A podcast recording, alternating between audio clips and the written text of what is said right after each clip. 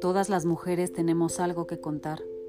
Todas tendríamos un libro que escribir de nuestra historia de vida, si así lo quisiéramos. De las mujeres pobres podríamos hablar. Pobres de sentimientos, no solo de dinero. Existen las mujeres ricas, esas mujeres que tienen riqueza material, exitosas, o mujeres ricas de pensamiento, de emociones, rica en actitud.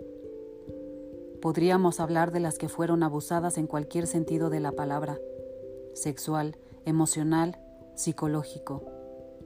¿Y qué tal las historias de estas mujeres con problemas alimenticios?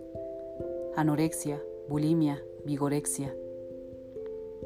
Armemos un libro de la historia de una maestra, arquitecta, piloto, doctora, terapeuta o de una prostituta. Todas en el camino de la vida nos hemos encontrado con al menos un ejemplo del tipo de mujer que he mencionado. Y algo bueno te ha dejado, algo bueno aprendiste de ella o de su historia.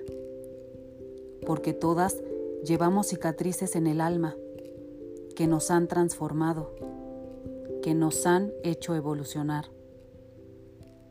Sorprendente es cuán exigentes somos con nosotras mismas y peor aún, parecemos enemigas de otras mujeres. Te aseguro que puedes no tener la mejor relación con alguna mujer de tu vida, pero no desearías que la mataran.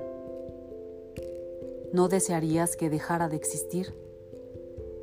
Te invito a ser más humana en este mundo machista, desubicado y lleno de violencia.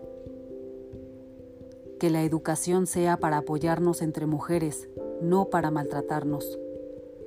Antes de juzgar a alguna persona, pide escuchar su historia. Puede que algo tengas en común con ella.